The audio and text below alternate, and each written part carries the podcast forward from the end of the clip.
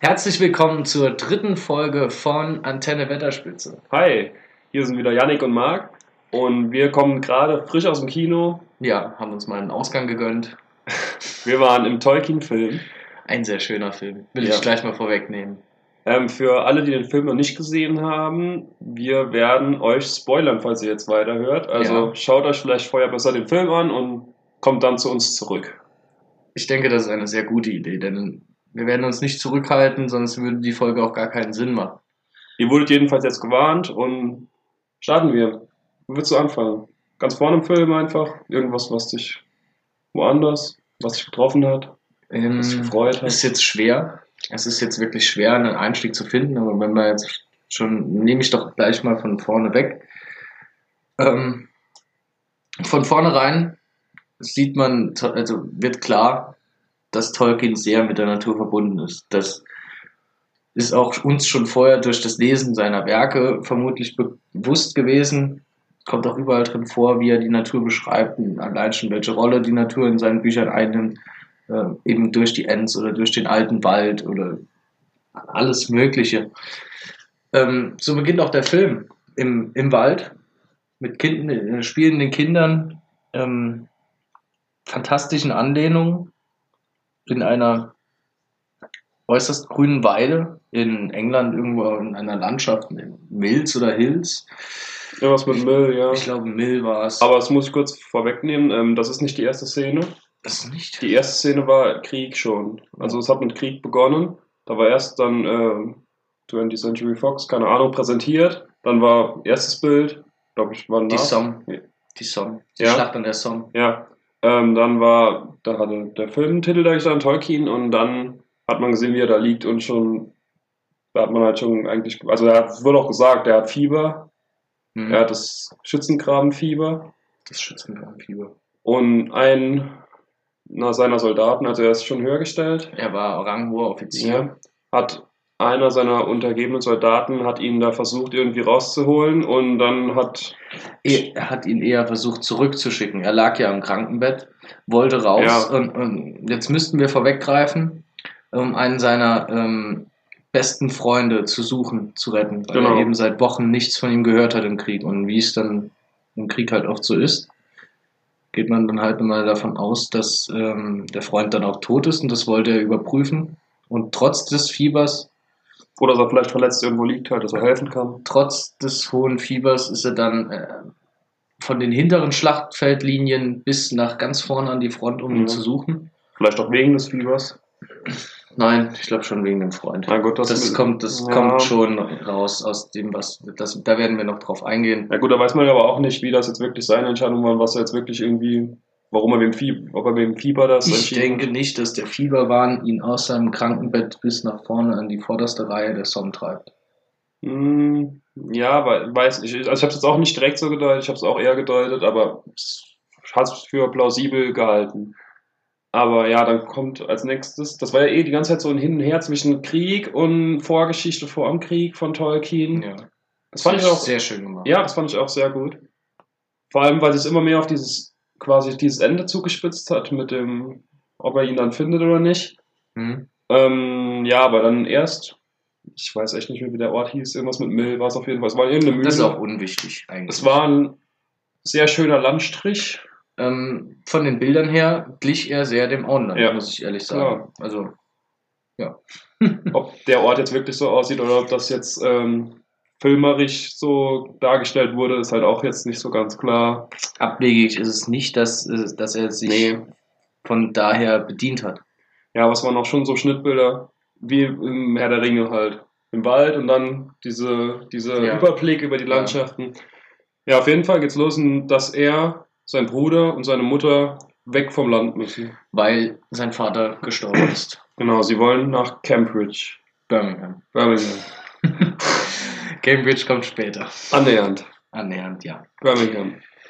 Nach Birmingham durch die Unterstützung des Paters, der die Familie gut gekannt hat, da die Mutter auch schon selbst wusste, dass sie selbst schwer krank ist und mit ihrem Tod in naher Zukunft gerechnet hat, ohne den beiden Brüdern. Ich habe vergessen, wie sein Bruder hieß. Tolkiens Es Bruder. war, es war eigentlich, ich dachte zuerst, es wäre ein Frauenname. Es ist aber auch unwichtig, er kam seitdem kaum, ich glaube nur noch in drei Szenen vor Ja. nur am Rand und dann nie wieder. Also das Band zwischen Tolkien und seinem Bruder war anscheinend nicht sonderlich äh, von Bedeutung. Zumindest was für den Film halt eher hinten Ja. nach. Nachrangig. Ja, wie gesagt, der, wir, wir driften gerade zur Zeit so ein bisschen eine Art Nacherzählung vom Film ab. Das ist eigentlich auch nicht Sinn der Sache. Ja, aber so für den Anfang ist, glaube ich, wir müssen ja immer mal reinkommen nochmal. Wurde dir das klar, dass die Mutter krank ist, also als die da aufgebrochen sind? Erst, das wurde mir erst später im, im Film klar, als der Pater mit ihm drüber gesprochen hat. Also der, der Pater mit Tolkien selbst, dass er wusste, dass seine Mutter Ja. krank ist und dass seine Mutter an ihn herangetreten ist. Aber vorher, als sie dann einfach starb, Ja, das war so. da wusste, da wusste ich es noch, da Ja. wusste ich nicht. Erst, erst seitdem der Pater ihm das eröffnet hatte. Ähm, ja. Aber er hatte ja auch dann schon recht schnell eine Unterkunft gefunden für Mhm. die beiden bei einer gehobenen Dame des englischen Adels, würde ich mal sagen, Stadtadels. Ich glaube, das war eher so vornehmeres Waisenhaus quasi, weil das die andere Ähm, war ja auch Waise. Die andere war auch eine Weise, aber doch schon eher wie Tochter oder Dienstmagd. Schon Eher fast. Sie, sie Dienstmark, ja. sollte ja ständig Musik spielen, aber ja. diese andere, Edis, wird noch eine tragende Rolle in diesem Podcast und im Film spielen. Vorerst war es mal nur die andere. Die andere. Später kriegt sie noch eine übergeordnete Rolle. Ja. Aber anfangs ist es nur das Mädchen, das Klavier spielt quasi und das Tolkien ein bisschen anhimmelt und sich versteckt, als sie ihn erblickt, als er in der Tür steht. ja, und beide, beide beschämt in Ja. einem jungen Alter. Wie das eben so ist. ersten Liebe konfrontiert. Alles interessant. Ja. Auch irgendwie mystisch. Und der Pater hat ja auch eine Schule für ihn rausgesucht, gehabt für Tolkien. Ja. Das war ja auch eine sehr vornehme Schule. Er war ja quasi der einzige ärmere Junge, der dort war. Auch wenn er in einem guten Haus jetzt war. Auch eine, ein prägendes Erlebnis in, in, für seinen weiteren Werdegang.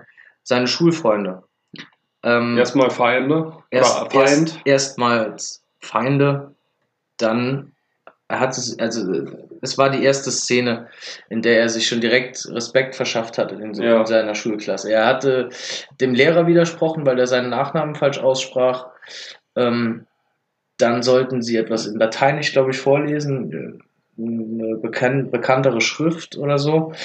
Und ähm, er, da er selbst, also Tolkien, schon viel gelesen hatte und überall bewandert war in der Literatur und vor allem in Sprachen, weil ihn das schon immer fasziniert hatte, hat er den, den Text schon gekannt Ja. und einer seiner späteren Freunde klaute ihm das Buch vom Tisch, als er vorlesen sollte. Robert. Robert? Ja, der Sohn des Direktors. Rektors. Ja, ja. Und er schaffte es trotzdem tadellos, den Text vorzulesen, was ihm dann bei eben seinen späteren Freunden schon gehörig Respekt verschaffen. Ja, das hat ja auch sein bester Freund Jeffrey ihm dann gesagt in der nächsten Szene der Bibliothek, dass ähm, Robert da wirklich ganz schön beeindruckt quasi war, aber dann auch neidisch war. Ja. Weil er immer der Beste sein muss, quasi wegen seines Ja, Vaters. da hast du aber noch was übersprungen.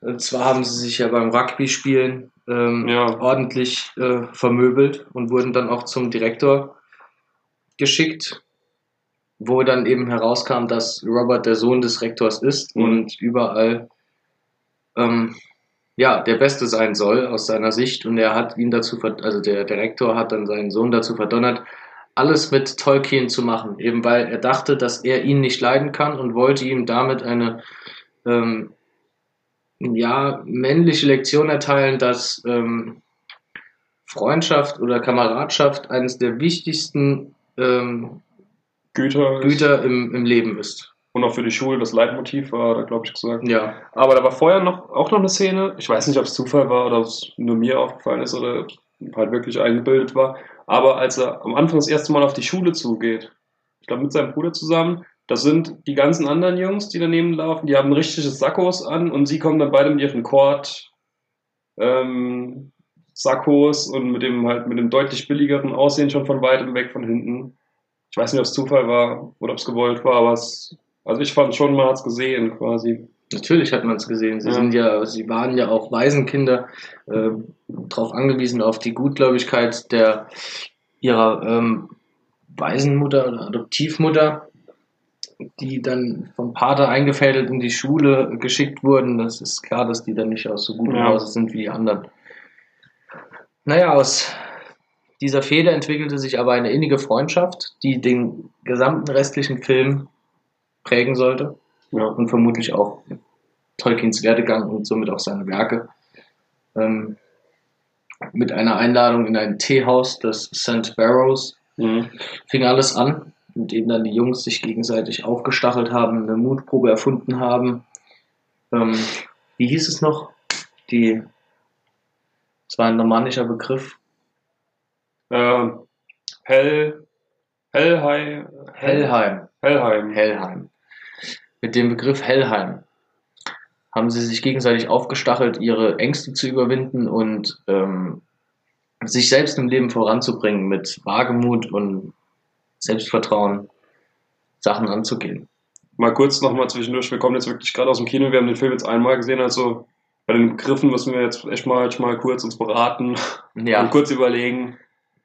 Aber Wir haben uns auch keine Notizen oder so gemacht, wir reden jetzt einfach mal einfach drauf los, wie wir es fanden. und wir wollen es ganz frisch wiedergeben. Direkt die Impressionen aus dem Kino hier abreihen. Fertig aus.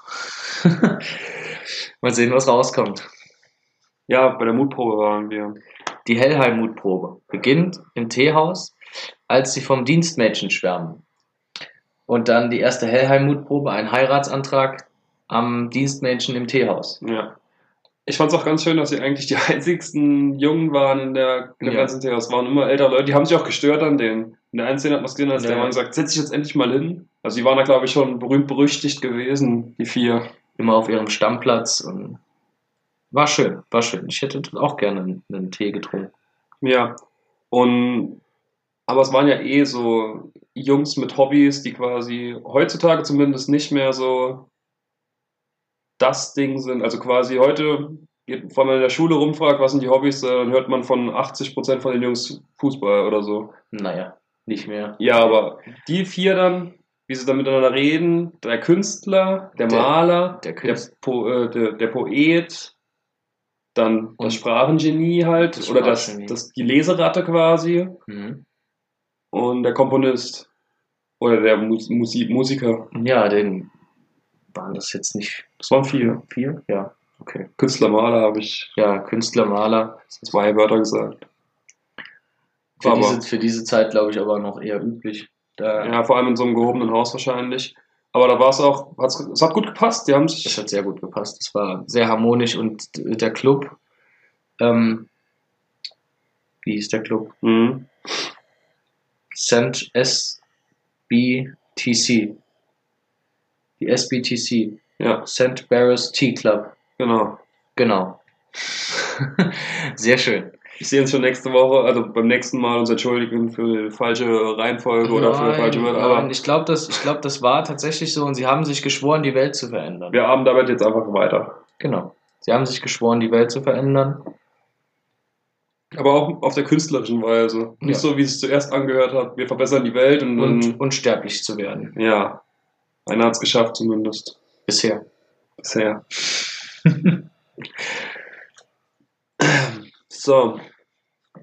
Ja, zwischendrin immer die Kriegsszenen. Sollen wir da jetzt nochmal drauf eingehen oder sollen wir das in einem später lieber nochmal Ich würde sagen, wir bleiben jetzt erstmal in der Vergangenheit? in, in, ja, in der Vergangenheit von der in Vergangenheit. der Vergangenheit und springen dann später auf die Kriegsszene. Ja, Da die Kriegsszenen kann man ja eher an einem Stück abhandeln. Läuft alles auf die Vergangenheitsszenen hinaus. ja, genau. Ja, kommen wir zu Edith. Oder die andere. Edith, wohl eine der prägendsten Figuren überhaupt, äh, auch später seine Ehefrau, Ja. Die Mutter seiner Kinder. die Mutter seiner Kinder, ähm, die Schöpferin seiner Inspiration, Die einzige Liebe seines Lebens. ja, die einzige Liebe seines Lebens und vermutlich das Wertvollste in seiner Welt, Ja. genauso wie das Wertvollste in der Welt von Mittelerde, die Edain, Ja. die Edain, die Edis. Ich will jetzt nicht zu viel wagen, aber ich, Das kann, könnte mir, ich kann mir da schon einen Zusammenhang vorstellen. Ja, hat angefangen mit Liebäugeleien am Küchentisch. Liebäugeleien am Küchentisch, ging weiter über, Ein Dinner. Na, das Dinner kam erst später. Sie haben sich ja schon als Kinder äh, öfter mal zusammengerauft und ähm, Marmelade, aus einem Marmeladenglas genascht und bis spät in die Nacht ähm, gequatscht und Ja. geredet. Haben sich super gut verstanden. Bis dann irgendwann das Alter hinzukam und Edith halt ähm, ihrem Frust freien Lauf gelassen hat, denn sie fand es in diesem ähm, Anführungszeichen Waisenhaus äh, bei der alten Dame nicht gut, weil sie eben immer Klavier spielen sollte. Sie liebte die Musik zwar, aber sie durfte nie das spielen, was sie wollte. Sie wollte eben raus in die Welt quasi. Und sie hat äh, auch sehr lebhaft beschrieben, wie sie sich die Welt vorstellt. Und selbst diese Welt hat auch sehr an die der Elben erinnert, Ja. fand ich. Und dann sind sie, hat er sie ausgeführt. In, erst das- Dinner. Und das Grand Hotel, Ja. Eben um diesen, diese, Beschreibung von einer, einem Ort, in dem alle gekleidet sind wie Könige und Mhm. hoch im Licht stehen. Ja, das hat schon gepasst. Da kam es dann auch zu seiner ersten Inspiration, als er ihr in seiner eigen kreierten, eigens kreierten Sprache äh, Floskeln an den Kopf geworfen hat, Ja. diese dann übersetzt hat und dann haben sie darüber debattiert. Und dann kam es zum Tennentor. Ja. Ich glaube, es war das Tennentor, ja. Und das, das Tennentor ist dann so der Grundstein. War es nicht dasselbe mehr? Tevin-Tor? Nee, Tennentor. Tennentor, Tennentor. Tennentor. Ja. Genau. Das Tennentor, der Grundstein des niedergeschriebenen Ludloriens, würde ich sagen. ja, ihm hat das Wort einfach gefallen, wie man es ausspricht, dass man den Mund dabei bewegt und dass es quasi wie Gesang in seinen Ohren ist. Genau. Dass der, der Mund äh, abrundet, der Klang harmonisch und sauber von den Lippen geht und sie me- meinte dann ja, aber es hört sich schön an, der Mund bewegt sich, es ist musikalisch, aber welche Bedeutung hat das Wort? Ein Wort braucht eine Bedeutung. Ein Wort braucht eine Bedeutung und dann fing er an zu überlegen. Er hatte zuerst keine Antwort und dann kitzelte sie so aus ihm heraus und dann kam eine Beschreibung über zwei Bäume, einer verdorben, einer hellhoch im Licht, auf einer Waldlichtung, auf einem Hügel, die sich dann vereinen und äh, ein- Kämpfen, er kurz kämpfen, vereinen und dann einen Quell des Lebens schöpfen und die Ja. Beschreibung war eins zu eins die Beschreibung eines Maloran-Baums, wie sie in Dodlorien zu Genüge stehen oder nur stehen und auch den eben beschriebenen Effekt des spendenden Lebens in sich vereinen.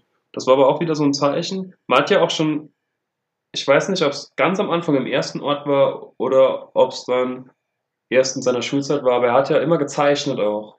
Er hat ja, Ja. immer seine Hirngespinste quasi hat er Er aufgezeichnet. hat sie immer direkt abgebildet Ja. und hat sie aufgezeichnet. da hat man gesehen, wie lange der quasi Er hatte unbewusst darauf hingearbeitet hat, auf dieses Werk. das ganze Werk spiegelt sein gesamtes Leben Ja. wider.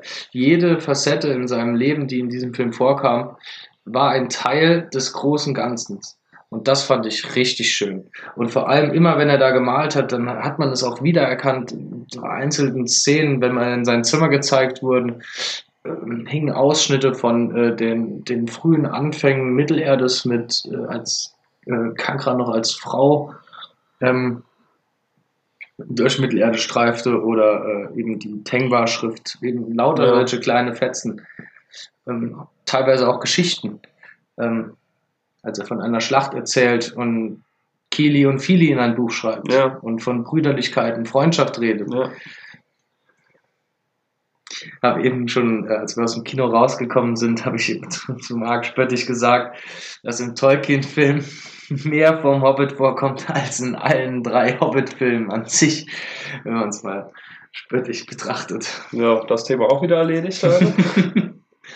Das schaffen wir. Das schaffen wir, dass das immer vorkommt. Ähm, ja, er hat auch einmal einen schwarzen Reiter gezeichnet, der Feuer speit. Der schwarze Reiter. Der schwarze Reiter kommt später in einer Kriegsszene sehr, sehr deutlich zum Vorschein, als Mhm. dann die ganzen Geschosse und Gasgranaten über die vordersten Linien niedergehen und überall nur Tod und Verderben ist. Und Die Gasgranate war auch am Anfang schon einmal. der, Schlamm, der Schlamm springt auf und dann kommen die Schatten über die Menschen, die da in, der, in den vordersten Linien nach vorne stürmen und ja, einfach nur sterben und getötet werden. Und dann liegen Berge von Leichen und es muss, es, es ist, es kann, wir können uns das vermutlich gar nicht vorstellen. Wir sehen das immer nur aus Filmen, aber es ist ungeheuerlich, was er da wohl erlebt haben muss. Ja, das war ja auch wirklich im Ersten Weltkrieg halt extrem. Das wurde ja auch nicht umsonst wirklich im Zweiten Weltkrieg komplett von allen eingehalten, dass da keiner mehr mit diesem Giftgas hantiert. Das ist ja wirklich, wenn man das sieht, das war ja wirklich, das waren die Totensümpfe, wo da waren. Und ja, Ja. ja, das stimmt. Das stimmt vollkommen. Das ist mir jetzt so gar nicht bewusst gewesen jetzt gerade. Aber jetzt, wo du es sagst, das, das sind die Totensümpfe. Ja. Komplett. Ja. Ähm, wie ging's weiter? Zurück in der Vergangenheit von der Vergangenheit. Wir waren bei Edith stehen geblieben. Ja. Ähm, er stellte Edith seinem elitären Freundeskreis vor. Wir haben den Freundeskreis jetzt viel zu kurz thematisiert. Da werden wir auch noch drauf zurückkommen müssen. Das werden wir auch, Müssen wir. klar. Sonst ergibt alles am Schluss keinen Sinn. Aber sie sind dann zu fünft diesmal im Teehaus. Sie sind zu fünft im Teehaus. Er, er stellt Edith seinen Freunden vor und er merkt direkt, dass der Komponist ihrer Gruppe ähm, direkt eine Verbindung zu Edith hat, weil sie eben nur Musik spielt und sie fantastieren zusammen kurz, wirklich nur ganz kurz über Richard Wagner. Ihr, also der Komponist, ich habe seinen Namen Christopher. vergessen, Chris, Christopher. Nachdem er noch seinen Sohn später benannt, seinen jüngsten. Ähm, der Komponist ähm, hat eigentlich Wagner gar nicht gemocht. Ähm, Aber dann wie die Edith, hübsche Frau. Edith, Edith schon. Und dann ähm, lief er halt schnell über. Und das Gespräch ist auch wirklich nur ganz kurz, denn Tolkien ja, hat den Hasen direkt äh, gerochen Ja. und äh, schnell die Reißleine gezogen und wollte dann seine holde Maid in Sicherheit bringen, er dem Komponisten Da war sie dann auch sauer. Da war sie sauer, da war er enttäuscht äh, über ihre Reaktion, konnte sie nicht verstehen. Später dann einzig hat, hat er sie eingesehen. Ja, das, Das war ja quasi die Überleitung auch zur nächsten Szene. Das Ganze war dann auch noch ziemlich nachtragend. Ähm, da, zu seiner späteren Studienzeit ähm, kommt dann nochmal eine kleine Fehde zwischen den beiden auf, eben wegen dieser Szene, wenn, denn man sieht wohl auch, dass ähm, Christopher sich bei der ersten Begegnung auch direkt in Edith verliebt hat. Ja. Und ähm, ja, sie streiten sich kurz. Edith erklärt ihm alles, wie sie sich im Haus fühlt, ähm, warum sie dann das so genossen hat, selbst so kurz nur bei den, beim Komponist und bei den anderen Jungs in der Gesellschaft zu sein. Und dann verspricht er ihr, ähm, in ein Konzert zu gehen von Richard Wagner. Welches? In den Zauberring. Passenderweise. Passenderweise. Ihr Lieblingsstück. Auch passenderweise. Auch passenderweise. Sehr merkwürdig. Ich sehe gar keinen Zusammenhang zwischen dem Zauberring und dem Herrn der Ringe. Ich kenne auch nur die grobe Geschichte, aber hast du es wirklich mal irgendwie Den komplett? Zauberring? Ja. Nein, ich habe gar keine Ahnung. Das machen wir mal. Müssen wir uns anschauen. Ähm, ja, jedenfalls, er will dann ins Konzert mit ihr, mit ihr gehen, denn wie es sich der, wie der Zufall es ergibt, ist dann im Opernhaus eine Vorstellung des Zauberrings. Ja. Kurze Zeit später. Er rauft sein gesamtes Geld zusammen, Seine paar roten Münzen. ein paar Schilling, die er hatte. Und War das schon Schilling? Schilling nicht das Ich höhere? glaube, ich glaub, er, Weil der, der er, Mann. woll, er wollte, er hatte schon ein paar Schilling, aber nicht genug. Er wollte in den Oberrang, den günstigeren Rang, aber die waren alle ausverkauft und dann musste er in den ersten Rang. Und Der hätte aber auch ersten- nicht reingedürft. ersten Rang äh, fünf Schilling pro Person Und Kleiderordnung. und Kleiderordnung, das war dann zu viel. Da war der Zylinder dann noch nicht dabei. Der hat gefehlt. Ja. Aber er hat eine und Das Idee. Abendkleid von Alice. Ja. Er hat eine Idee. Sie äh, brechen irgendwo durch den Hinterhof ein und stehen dann zwischen den Requisiten und verfolgen das, die Oper von einem Nebenraum aus, so würde ich es mal behaupten. Und zwischen den Requisiten spielen sie das ganze Stück nach. Da muss ich aber sagen, da habe ich es nicht ganz verstanden. Sie waren jetzt wirklich anscheinend ziemlich einfach in diesen Requisitenraum gekommen und waren, da kam ja schon das Licht vom Opernsaal rein. Also sie waren ja quasi nur die Tür weg. jetzt lass doch einfach die Romantik. Hätte man sich ja nicht können durchquetschen durch diesen Spalt. Naja, da war schon mit einer Kette gesichert und ziemlich eng. Aber lass doch einfach die Romantik Romantik sein und sie sich im Requisitenraum verlieben und Ja, okay. Ewigkeit. Damals in echt war es vielleicht auch anders. Vielleicht. Aber im Film war es schön. War sehr schön. Man muss eh unterscheiden ein bisschen zwischen filmerischem Mittel und wie es jetzt wirklich war. Das- Definitiv. Aber ich fand es trotzdem schön. ja, ich auch. Äh, Selbst das kleine bisschen übertrieben.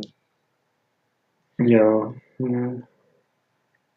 Weiter geht's in der Geschichte.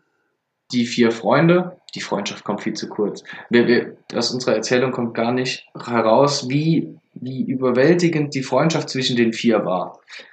Es ist ja nicht nur ein Club quasi, den sie gründen, sondern echt eine Bruderschaft. Sie wollen einfach zusammen sein. Und das kommt erst später raus. Ich, ich- also ich habe es vorher nicht gehört gehabt, dass falls einer stirbt, dass trotzdem der Club oder die Bruderschaft auf ewig erhalten bleibt und nach ihnen allen auch noch weiter überleben wird. Ja, das war ihr großer Traum. Ja.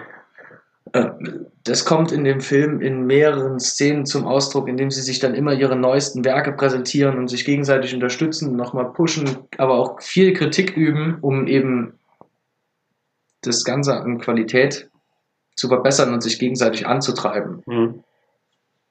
Weiter geht's nach äh, der Liebesszene mit Edith, ähm, glaube ich, dadurch, dass sie mit der Schule fertig sind und Ja. studieren wollen. Sie Sie bereiten drauf hin. Sie bereiten sich alle auf äh, Vorbereitungsprüfungen hin. Zwei von ihnen möchten nach Oxford und Zwei zwei na- jetzt Cam- nach Cambridge. nach Cambridge.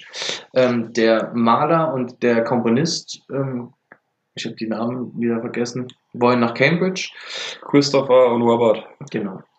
Und ähm, Tolkien und ähm, Jeffrey, Jeffrey, Smith.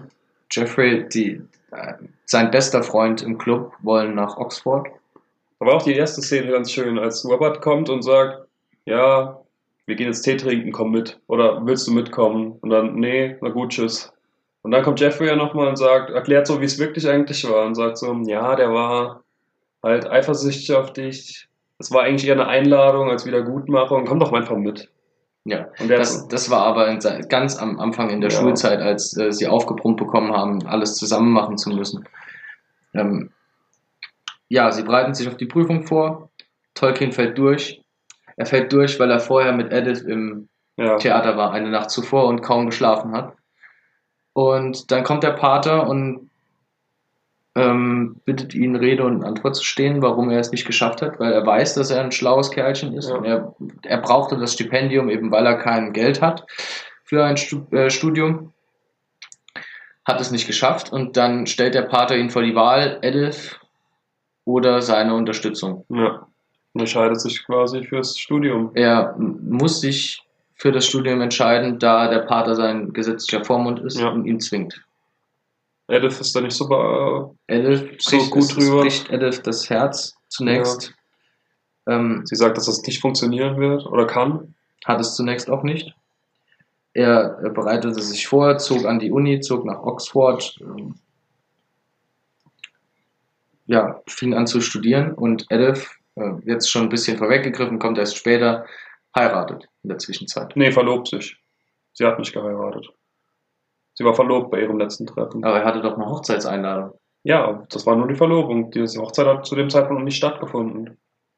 Sie hat, als er aufs Schiff gegangen ist zum Krieg, hat, sie, hat er zu ihr gesagt, du bist verlobt. Und da hat sie von ihrem Mann erzählt. Also von ihrem zukünftigen Mann. Sie war noch nicht verheiratet. Und ich glaube auch nicht, dass sie geheiratet hat. Weil sie hat ja dann gesagt, äh, stirbt nicht, ich warte. Also Ja. ich glaube nicht, dass sie in der Zwischenzeit geheiratet hat. Das weiß ich halt nicht, ob, ob sie vielleicht doch noch verheiratet wurde oder ob sie das Ganze noch abgeblasen hat. Also ich gehe schwer davon aus. Vermutlich, vermutlich hat sie das Ganze. Damals war es mit Scheidung auch noch nicht so Ja. wie jetzt. Also Ja, das stimmt wohl. ähm, Ja, jetzt haben wir viel vorweggegriffen. Ich wollte noch kurz was dazu sagen. Und zwar dieser ganze Zeitraum, beziehungsweise eben diese, nicht dieser ganze Zeitraum, das kam mir ein bisschen zu kurz. Dieses, er ist durchgefallen, er geht doch auf die Uni, er fliegt von der Schule, er ist doch noch auf der Schule, das ging mir alles zu schnell irgendwie. Und dann Krieg. Naja, das fand ich jetzt nicht. Ich fand, das war schon, das war schon äh, ausge, ausgereizt. Äh, Bei einem ehemaligen Treffen ähm, der Clique, Ja, ihrer, ihrer Bande, brechen sie in einen verlassenen Bus ein, einen Linienbus, und ähm, betrinken sich darin, äh, haben auch noch ein paar Weiber dabei und dann kommt es eben zum Und Streit, Streit, ja. zum Streit zwischen dem Komponisten und Tolkien. Christopher. Ich bin so schlecht in den Namen der vier. Und ähm, ja, hauen sich einmal aufs Maul. Dann ging es eigentlich wieder, haben sich versöhnt. Äh, schön. Ja. Nur Äh, leider werden sie erwischt. Ähm, Zwei Jeff, Jeffrey kommt mit einem blauen Auge davon, ähm, nur seine Mutter wird benachrichtigt Ja. und ähm, Tolkien fliegt vom. Darf den Monat noch zu Ende studieren, danach verliert er sein Stipendium und muss selbst dafür aufkommen, was er Ja. sich nicht leisten kann, was für ihn gleichbedeutend ist mit ähm, damit, dass er das Studium aufgeben muss. Dann bekommt er den Brief, dass Edith ähm, heiraten will, die Einladung, und das wirft ihn so vollkommen aus der Fassung, dass er sich hemmungslos besäuft Und auf die Wiese geht. auf die auf den Innenhof des äh, Unigeländes und dort ähm, seine elbische Spra in seiner elbischen Sprache rumflucht und, Und pöbelt. rum und singt und pöbelt und erweckt den gesamten Campus und alle Professoren sehen das von oben und schellen auf ihn ein. Ähm, er soll vom Rasen runtergehen und er soll die Schnauze halten, äh, was er aber nicht tut. Und ein Professor ist sehr angetan davon, der ihn dann auch später aufsucht und einfach aus dem Nichts in irgendeiner, also mir vollkommen fremden Sprache, ich glaube es war altgotisch, Ja. ihn anspricht. Da hat er auch das Buch geschrieben, verfasst gehabt. Ja, ja. Professor White hieß er. Er hatte auch einen äh, Kurs in Altgotisch. altgotisch und noch übergreifenden Sprachwissenschaften. Den Fachbegriff vergessen. Und er, ja, sie, sie verstehen sich direkt. Er, er macht ihm quasi so eine, eine Einladung, weil er begeistert ist von seiner Sprache und das Finnische in seinem Elbischen wiedererkannt hatte, was ihn sehr beeindruckt hatte. Und Tolkien gesteht das dann auch ein. Ja, weil Als dann Tolkien versucht hat, direkt die ähm, Profit daraus zu schlagen und denkt, er kann jetzt hier einen Kon Kontakt knüpfen, dreht er sich direkt um und geht. Aber er gibt doch noch irgendwie die Chance Er dann. kriegt dann doch noch die Chance, indem er ihm hinterher rennt, Ja. Um die Wiese rum. um die Wiese Den herum, Fehler macht er nicht nochmal. während der Professor st- strikt über die Wiese drüber geht. Der Gag kam dann zwei, dreimal, aber schon zwei, dreimal auch gut. Ich fand ihn richtig gut. Ich weiß nicht, was beim vierten, fünften Mal noch Nee, gepasst hat, aber so war es so, wirklich. so weit kam es jetzt zum Glück nicht. Nee, das war gut. Ähm, ja. Na, ich sehe, wir machen eine komplette Nacherzählung. Gehen macht- dann auf die Symbolik ein. Das macht ja nichts. Okay. Wir sagen ja auch quasi, was wir gut und was wir schlecht finden. Das ist ja auch der Sinn von der Sache. Okay. Vor allem, was wir gut finden. Ja. Wie gesagt, er holt den Professor ein, ähm, überzeugt ihn dann mit seiner Sprachgewandtheit und auch eben mit seiner eigenen Sprache und äh, mit seinem Wissen über alle möglichen Sprachen darüber, ähm, ihm eine Chance zu geben. Dann stellt der Professor ihm eine, ich glaube, eine sehr schwere Aufgabe von 5000 Wörter. 5000 Wörter über einen Begriff in Nordische Mythologie auf einer anderen Sprache. Ich, auf Gä Gälisch? Ich weiß war Auf jeden Fall war es eine Fremdsprache da noch, wo er den, die 5000 Wörter schreiben soll. Wobei ich glaube, 5000 Wörter ist gar nicht so viel. 5000, es waren ja nicht 5000 Wörter an sich, sondern 5000 Wörter über eine Begrifflichkeit in allen anderen Sprachen und Umschreibungen des Begriffs. So habe ich das verstanden. Ach so, okay. Ich dachte, es wäre quasi ein, wie ein Essay in einer anderen Sprache. Nee, nee. Ach so, okay. Okay. Kann auch sein, dass du recht hast. Ja, kann also, so habe ich das verstanden. Weiß ich auch Und nicht. ähm, er hat es geschafft, er ist in den Kurs gekommen, durfte weiter studieren. Und ähm, was er nicht wusste, dieser Professor ist ähm, der Autor seiner Lieblingsbücher aus der Bibliothek gewesen. Nee, das war das Buch, das hat er gerade gelesen. Das war ein altgotisches Buch. Ja. Das war aber nicht sein Lieblingsbuch. Das hat er gerade erst neu gehabt. Weil, ähm, jetzt, bin ich, jetzt hast du mich durcheinander gebracht mit den Namen. Entschuldigung. Jeffrey hat es Jeff- vorher ausgeliehen. Ja, genau. Jeffrey kannte es nämlich schon. Und dann haben sie sich wieder die ganze Zeit geneckt halt und gesagt, äh, ah, sage mal nicht Tolkien, wie es weitergeht. Der, der ist noch so aufgeregt. Das stimmt. Was ich jetzt aber auch gerade noch was sagen muss. Der Cast war unfassbar gut. Der Cast war wirklich richtig gut. Die Kinder und dann die Erwachsenen dazu, das war wirklich. das war fantastisch. Ich dachte, die hätten gewartet, einfach bis die so alt sind. Das, die haben wirklich genauso ausgesehen. Das, hat stimmt. perfekt gepasst. das stimmt wohl. Bei Jeffrey gab es diese eine Szene, wo man ihn als Kind gesehen hat, im Teehaus sitzen, von frontal, also komplett frontal, und dann hat er auf dem Schlachtfeld gestanden, frontal. Und es war wirklich, es war dasselbe Gesicht. Ich weiß nicht, ob da irgendwie nachgeholfen wurde, aber das war wirklich fantastisch. Ja, Der Cast. das stimmt wohl. Der Cast war wirklich überragend. Das Einzige, was mich ein bisschen gestört hat, ist, dass der ältere Tolkien äh, immer noch vom äh, etwas, also vom jugendlichen Tolkien gespielt wurde. Da hätte man auch vielleicht noch Ja, mal da kannst du ja aber nicht drei Schauspieler holen. Das war jetzt ja, ich weiß nicht, wie alt er war, wie der Krieg ausgebrochen ist, aber das war jetzt nicht viel Unterschied dazwischen. Ja, aber einige Jahre später und dann Ja. ist er Professor. Er hat ja, der, der Part hat ja in der einen Szene zu ihm gesagt, ja, solange du noch nicht 18 oder 21 bist, 21. 21 bist, bin ich ja dann Vormund. Und dann dachte ich mir schon, er, ja, das, er sieht halt jetzt schon älter aus. Da hätte man Kind wenigstens irgendwie. Die haben ja so viel Mittel mit dem Computer, Grafik, Animationsprogramm, da hätte man wenigstens den Ansatz vom, vom Schnurrbart schon mal noch ein bisschen zurück machen können.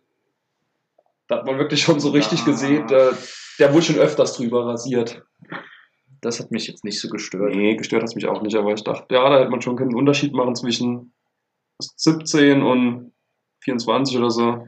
Ja, und gerade als man denkt, wow, Happy End, er hat es geschafft, er kann das studieren, was er liebt, er hat einen Professor einen, als guten Freund gewonnen, äh, trifft sich auch öfter mit ihm, bricht der Krieg aus. Ja, Er wird eingezogen. auch genau an der, also genau an der Stelle im Im- Innenhof. Als er ihm etwas aus der nordischen Mythologie vorliest und es war, er wollte auch gerade das Wort Krieg sagen, war auch ein schönes filmerisches Ja. Mittel. Kommt einer reingerannt und ruft Krieg, Krieg, England ist im Krieg. Und die haben sich alle gefreut. Da habe ich auch zu dir gesagt, ja, wenn die nur wüssten, Ja. was da kommt. Wenn die gewusst hätten, da hätte sich wohl keiner gefreut. Ja, das ging ja dann eigentlich auch relativ zügig dann, dass sie Zum Schiff. Edith, Edith und er gestehen sich ihre Liebe und Ja, erstmal haben sie sich nochmal alle vier getroffen und haben ein schönes Bild gemacht. Das man auch später mal gesehen hat, das fand ich auch echt. Das war dann noch so, da hat man geschluckt zum Schluss, wie das Bild dann da gestanden hat. ja, in der, ja, in dem Mittelpart war ich sowieso die ganze Zeit schwer angefressen. Ja. Hat mich sehr mitgenommen. Das hat man aber gemerkt auch. Ja, ja danke. du musste ich sehr mit mir ringen. Das war alles war sehr emotional. Was vielleicht auch noch dazu sagen könnte, wir waren zu zweit im Kino und es waren noch drei andere Leute im Kino. Ja. Und eine Frau hat auch manchmal ganz komisch gelacht an manchen Ja, Stellen, die gar nicht witzig waren. Also äh, einmal habe ich es schon verstanden, aber so witzig war der Gag auch nicht. ja, die war ja auch ganz allein im Kino und hat dann einfach mal bei Ja, komischen. Ja, doch. Einmal dachte ich schon, hä? Was war das denn jetzt? Ja, das schon, aber nichts gegen Leute, die allein ins Kino gehen. Nee, das nicht, aber sie dann an unpassenden Stellen lachen. Ich fand es nicht so unpassend, vielleicht war es genau ihr Humor. Es war Ja. halt so ein billiger 0815-Gag, aber so ein Kindergag, aber trotzdem. Die klingelt sich da heute Nacht noch drüber, aber lass sie. Über, welchen, über welche Szene war das? Keine Ahnung, es war irgendwo ziemlich am Anfang. Das war doch am Anfang, ähm, als der Pater ins Haus der Mutter kommt, noch ganz, ganz am Anfang in der Auenland-ähnlichen Ortschaft. Ja. Ähm, die Mutter sagt, ne, nein, der Pater kommt, kommt ins Haus und sagt, ähm, ah ja, ich habe doch gewusst, dass ich Maulesel zum Schleppen bestellt habe. Und dann gibt Tolkien eine schnippige Antwort und da hat sie sich, da hat sie sich, Das schon nicht mehr- verdrängt, da, keine Ahnung. da hat sie sich nicht mehr halten können. Ja, ähm. Wo waren wir? Wir waren beim, bei der, beim Treffen vom Ah ja, Krieg genau. und bei Edith und darüber, dass ich sehr emotional fand. Ich glaube, Tolkien kam als Zweiter und Tolkien hat Christopher saß schon am Klavier und hat gespielt, als er kam. Tolkien brachte ihm ein Bier mit. Ja, Das war schön. und dann haben sie noch Robert feierlich willkommen geheißen, als er kam. Und dann Jeffrey. Jeffrey war, hat ihn mitgebracht, glaube ich. Also der war, glaube ich, schon vorher da. Der war vor Robert da. Okay. Robert war der Letzte. Ähm, ja, da haben sie sich wieder geneckt in ihrer Manier. Und ja, da kam noch mal ihre brüderliche Freundschaft und ihre Kameradschaft zu, zu tragen. Und jetzt kommen wir zum Krieg. ja, zum jetzt, Schiff. Ich würde sagen, wir fangen beim Krieg noch mal komplett an von vorne. Ähm, Erstmal kommt noch die Szene, wo sie sich verabschieden. Ja, mit Edith haben wir doch gesagt, Ja, okay. sie unendliche Liebe, Ja. sie heiratet doch nicht und war schön. Toll. Ja. ja, Krieg. Tolkien liegt im Fieberwahn, haben wir schon erwähnt, aber Das jetzt sind Übergänge, die man sich wünscht, ne? Ja, schön, hä? Krieg. Krieg. Schön. und nee, nicht so schön. oh, jetzt bin ich aus der Fassung. Nein, wir fangen jetzt nochmal beim Krieg nochmal von ganz vorne an und machen den Krieg aneinanderhängend. Ja. Denn ich fange jetzt nochmal an, Tolkien im Fieberwahn, hat seit Wochen nichts von seinem besten Freund Jeffrey gehört, will nach vorne an die Front äh, bei der Schlacht an der Somme. Nee, erstmal zum anderen Bataillon, in dem Jeffrey kämpft. Das mit der Front kommt dann erst Ja. quasi im Ja, ja, Reflex. Das äh, erstens andere Bataillon und dann im anderen Bataillon an die Front. Und Ja. im Krieg kommen ständig Szenen von, von äh, die Deutschen mit Flammenwerfern über die, Ja. über die Brüstung springen. Erstmal dann kommt das Gift, wo dann Giftgas, sein, das Giftgas, ja. sein Untergebener sagt, hier geht's nicht mehr weiter, kommen, kommen Sie, also wo sie dann quasi in diesen Seitenarm reingehen, wo sie sagen, hier ist es sicher, und dann merken sie auf einmal, dass dieses ganze Loch mit Wasser, also mit Wasser, was quasi ja komplett rot Blut. ist, Das war Blut und ähm, komplett mit Leichen gesäumt ist. Dutzende von Leichen und zerstümmelte Menschen und grausame Szenen, aber sehr gut umgesetzt. Sein Untergebener, Sein Untergebener, Sam, Sam, in dem Fall noch. Sam, Ich habe die Anspielung nicht gemerkt, okay, ich gebe es zu. Gibt's eine kleine, kann man, kann man eine kleine ähm, zusammen gucken. Der Name wurde auch jetzt, wo ich im Nachhinein drüber nachdenke, wurde er wirklich, hat er ihn so oft Sam Er genannt. hat ihn so Ja. oft beim Namen genannt. Hoffen wir, hoffen wir, dass dieser Mann, der ihn da durch die Schützengräben half, tatsächlich so wie er ist, den Weg ins Buch gefunden hat. Ich denke schon. Also, er, er hat, ja, auch die, er hat auch die Eigenschaften von Sam verkörpert, äh, Frodo dann in den entscheidenden Situationen zu stützen und ihm auch und dann, wenn es eben nicht mehr weitergeht, dass er die Last übernimmt. Wie er dann eben auch da gelegen hat in seinem Fieberwahn und gar nichts mehr machen konnte. Und dann Ihm hat er ihm- er ihm seinen. Mantel, seine Decke, alles gegeben, ihn eingepackt und dann hatte er gehört, dass er, er weiß, wo sein Freund ist Ja, und ja, dann schleppt er ihn hin. ja. Er hat nur keine Bratpfanne. Nein, das, das stimmt. Ich weiß gar nicht, wie er kämpfen soll ohne Bratpfanne. Das wusste er auch nicht. Aber in der einen Szene ging auch raus, da hat man echt gesehen, dass er auch genau wie Sam, er hat wirklich komplett Angst gehabt. Sein ganzer Körper war voll mit Angst. In der Szene, als er da stand, ganz am Anfang. Und er trotzdem gesagt, ja, Sie sind mein Offizier, ich, also quasi, ich sterbe quasi auch für Sie. ja. Das ging schon so in die Richtung. Und ja, dann findet das Bataillon 19, findet er das Bataillon. spricht mit dem Offizier, glaube ich, oder Das Bataillon befindet sich gerade mitten im Angriff. Er will wissen, wo Jeffrey ist und er sagt, Jeffrey ist hier. Also er der hat, ist gerade, der ist gerade drüber. er ist gerade drüber. Er hat also noch gelebt und Weil der ist schon drüber. er ist schon drüber. Und dann werden alle abgemetzelt. Alle, ungefähr alle in diesem Bataillon. Jeder, der diese Leiter hochstürmt, stirbt. Entweder an Granaten, an Giftgas und da kommen die Schatten. Ja. Da kommen die Schatten, die ähm, Auch fantastisch gemacht. die fantastisch gemacht waren, ja. Oder auch die Explosion, die dann ähm, irgendwie auch schon so ein bisschen in Sauron überging. Ja, ja. An sich, Komplett in Feuer. an sich sehr Und der grausam. Balrog zwischendrin einmal. bei der Explosion- Nee, nee, es war ein Drache. Es war ein Drache. Nee, bei so einer Explosion nur aus Feuer, ganz kurz. Wo so der, das, der Kopf vom Balrog quasi oben raus. Aber Den- einmal war auch ein Drache da. Den habe ich nicht gesehen, aber äh, viel, viele Drache. Drachen, viele Drachen gibt ja auch in Mittelerde und in der Geschichte Wurde der von Mittelerde. Feuerspeiner-Drache nicht zu den Deutschen mit dem Flammenwerfer dann? Du hast zuerst gedacht, das wäre ein Doch, Drache? doch, das der, der auch, aber später Ja, ja. weitere Drachen. Eben, die, die Schrecken des Krieges bringen ungefähr Alles böse. alles Bücher. Böse, das, das in Mittelerde, das Mittelerde heimsucht hinein.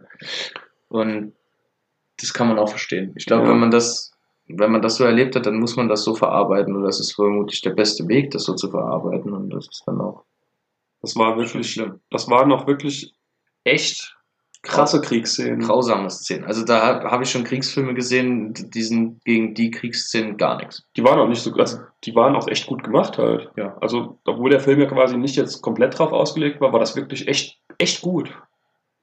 Wenn ich mir da dann die letzte Schlacht von Game of Thrones angucke, da, Hör mal auf damit. da hätte ich auch gerne den Hobbit gucken. Schön, dass du jetzt auch gegen den Hobbit schießt. Freut mich. Das freut mich sehr. Völlig zu Recht.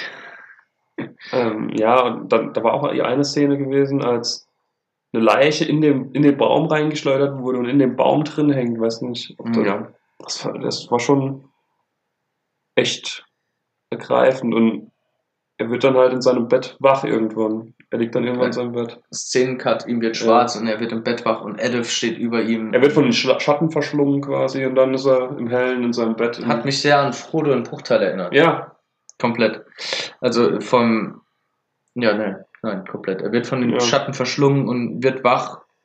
Selbst das Light-Setup. hm. Eins zu eins. Wie in der Szene in Bruchteil.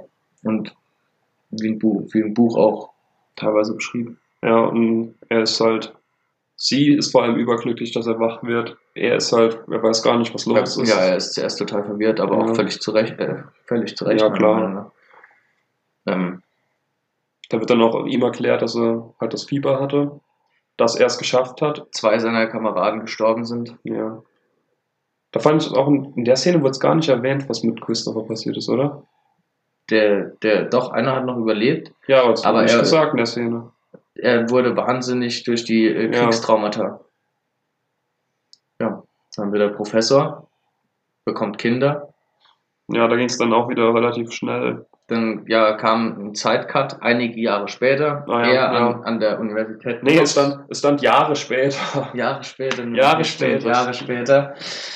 In, in der Universität von Oxford ähm, als Professor, hat mit elf Kinder gezeugt und äh, fantastisiert mit diesen Kindern tollend durch den Wald und äh, ist zuerst noch am ein bisschen am struggeln mit Edith, weil er sich immer in sein Arbeitszimmer verkriecht und Ja. eben versucht, das Ganze zu verarbeiten und eben auch ähm, er hat die Werke von Christopher, nee, von Jeffrey vor sich, Ja, Entschuldigung, von Jeffrey vor sich, die ganzen die, Gedichte. die ganzen Gedichte und sie wurden nicht veröffentlicht. Und es ist sein Herzenswunsch, die zu veröffentlichen. Und dann lädt er auch die Mutter ein und redet nochmal über die, die Mutter von Jeffrey ein in ihr Teehaus. in ihr Teehaus und redet über die alten Zeiten. Und sie willigt dann ein, dass er dann ein Vorwort dazu schreiben darf und die äh, Gedichte veröffentlichen darf. ja gut, das war, hieß- das war nicht der Knackpunkt mit dem Vorwort. wie hieß noch mal das Buch?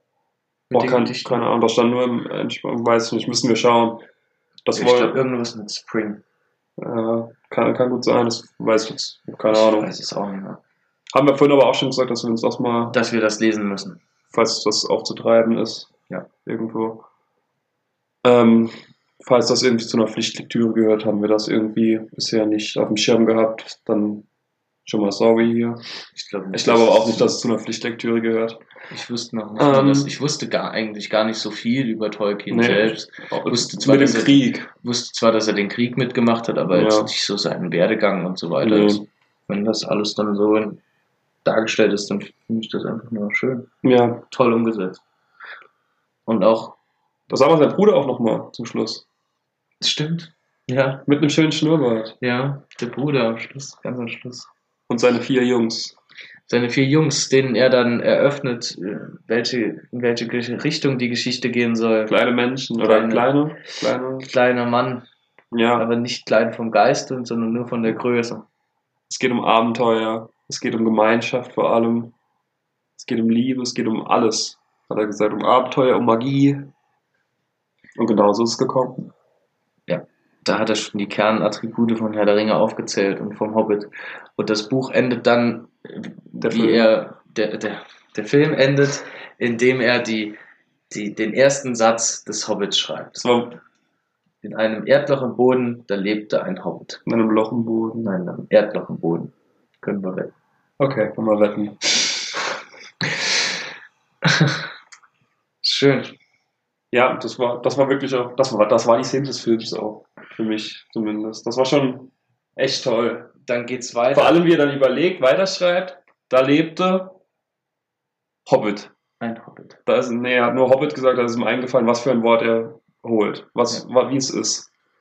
Und dann hat der Film, war da noch eine Szene dann, oder hat's Dann kamen, dann kamen die Eckdaten. Dann kam das Ja, Buch, genau. das er veröffentlicht hat von Geoffrey, äh, Jeffrey, ähm, der, wann der Hobbit veröffentlicht wurde, ähm, Herr der Ringe und so weiter. Ja, was mit seinen Kameraden passiert ist. Ja. Ja, wie fandest du den Film? Ich glaube, es ging raus, aber wie fandest du ihn jetzt? Ich fand ihn überragend. Also ganz ehrlich, ich, ich gehe nicht so oft ins Kino, weil ähm, die heutigen Filme sind meiner Meinung nach alle vollkommen uninteressant und nicht wert zu schauen. Gehe Ja. viel lieber ins Theater, als mir so einen Kack anzuschauen, das heutzutage produziert wird. Aber das war schon sehr, sehr stark. Wir waren auch jetzt nicht so einem Hauptkino, also das lief hier bei uns nirgends in einem Hauptkino. Wir wissen nicht, wie sonst in Naja, Deutschland was, oder das so. heißt Hauptkino. Für zu kleine Künstlerkinos. das Kino schöner. hieß Artwork-Kino, also da läuft wirklich nicht so der AAA-Blockbuster. Ja, aber wie gesagt, ich finde Künstlerkinos generell besser. Ja, Ja, vor allem auch hier in Saarbrücken, weil, wie ich gerade schon gesagt habe, die normalen Filme, die sind, Ja. Fast alle. Ich weiß auch nicht, wann ich das letzte Mal im Kino war. Ich weiß wirklich nicht. Das letzte Mal, wo ich war, war bei Star Wars Rogue One. Der war gut. Da waren noch zwei Star Wars Teile seitdem. Stimmt. Der achte Star Wars. Stimmt, der achte Star Wars. Nicht, Der war es bei mir wahrscheinlich, der war's bei mir wahrscheinlich auch. ja. Da die Marvel-Sachen sind auch komplett an mir vorbeigegangen. ja, lass mal gut sein. Wie fandest du den Tolkien? Ich fand den toll. Mir hat der echt richtig gut gefallen. Ich weiß, ich konnte es nicht genau einschätzen, wie lange er war. Ich habe es auch nicht nachgeschaut, aber war länger als anderthalb Stunden, aber ich habe vorher nachgeschaut. Ich glaube, er ging so eine Dreiviertelstunde ungefähr. eine und eine Dreiviertel, ja. Ja, er war wirklich durchgehend echt, er war echt richtig gut gemacht vor allem. Mir hat's echt gefallen, er hat mich unterhalten, er hat mich berührt vor allem. Ja, mich auch. Das hat mich immer wieder auch berührt, nicht nur zum Schluss jetzt diese letzten Szenen, wo man dann sieht, ja, Liebe gefunden und so, immer so wieder so zwischendrin, wo ich dachte, boah, Ja, das, das finde ich auch klasse, wenn, ein Film so richtig emotional berührt. Ist wie bei Boromirs Tod, kommen mir immer noch die Tränen in die Augen, immer wieder. Einfach schön. ja, Dafür geht man hin. ein Film über Freundschaft, über die schlimmen Seiten des Lebens, über Liebe. Genauso wie der Hobbit und die äh, Herr der Ringe Ja, Filme. der, das Hobbit-Buch. schön. Verzeihung. Das war ein Fauxpas. Ähm, Die Spitze kann ich mir nicht lassen. ja, das war auch ein- einfach nur ein Fehler von mir. Aber ja, ich war echt überzeugt. Vor allem der Cast hat mir echt gut gefallen. Ähm, das war gut gemacht. Die Kinder zu den Erwachsenen, das fand ich wirklich, das hat mir mit, mit am meisten gefallen Auch eigentlich. die schauspielerische Leistung ganz stark. Ja, es war, es war wirklich von vorne bis hinten gut. War richtig gut. Ich weiß auch nicht, Können wir nur weiterempfehlen. Aber wenn ihr das, wenn ihr den Spoiler wenn ihr hier jetzt seid, dann habt ihr den Film schon geschaut. bestenfalls. Und wenn nicht, Wenn nicht, dann schaut ihn jetzt trotzdem noch. wenn nicht, seid ihr selbst schuld. Wir haben den Spoiler-Alarm gegeben. So eine lange Folge hatten wir bisher noch nicht. Nein, haben wir noch nicht. Sollen wir schon sagen, was das nächste Mal geht?